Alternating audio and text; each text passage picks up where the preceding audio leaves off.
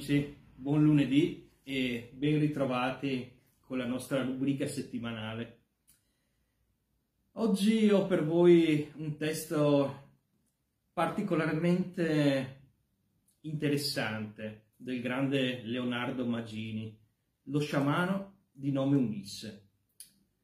Uh, non soltanto interessante ma alquanto stravagante, poiché va ad esaminare gli aspetti preistorico-sciamanici del, del, poema omerico, dell'Odissea. Ehm, adesso ne, ne leggerò un passaggio eh, tratto dall'interludio nel quale Ulisse ritorna eh, per un certo periodo ad Itaca e si imbatte nella famosa grotta che poi viene narrata e analizzata da Porfirio nel suo celebre lavoro, la grotta, l'antro delle linfe appunto. La grotta e la rinascita.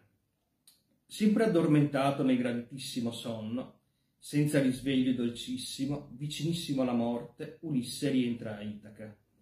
Là, sull'isola, si trovano un porto sacro al vecchio del mare, un albero e subito accanto una grotta.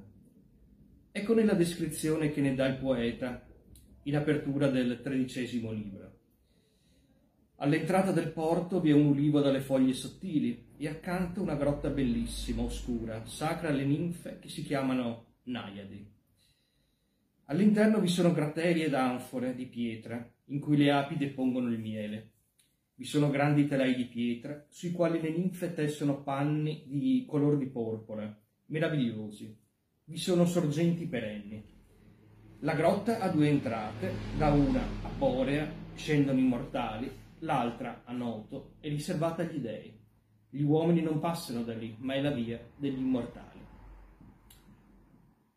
Ulisse si ritrova nell'antro delle ninfe, il quale è rappresentazione della caverna cosmica e delle due porte solstiziali, da una delle quali possono entrare gli uomini, dal, uscendo dall'altra come divinità. Mille anni più tardi, Porfirio di Tiro, appunto, dedica un'opera intitolata L'antro delle ninfe nell'Odissea, al passo appena citato, e lo legge in chiave allegorica. In questi versi Omero descrive enigmaticamente l'antro di Itaca.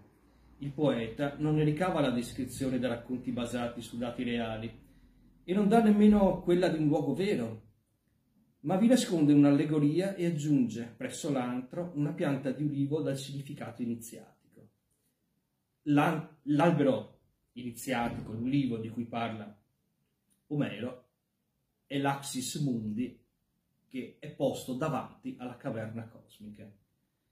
Porfirio riconosce il significato di questi misteri, che sono la trasposizione letteraria classica di antichissimi archetipi preistorici che gli sciamani visitavano in stato di trance durante le loro sedute. Questo e molto altro, questo splendido libro di Leonardo Magini, qui per voi alla libreria del sigillo. Ci vediamo.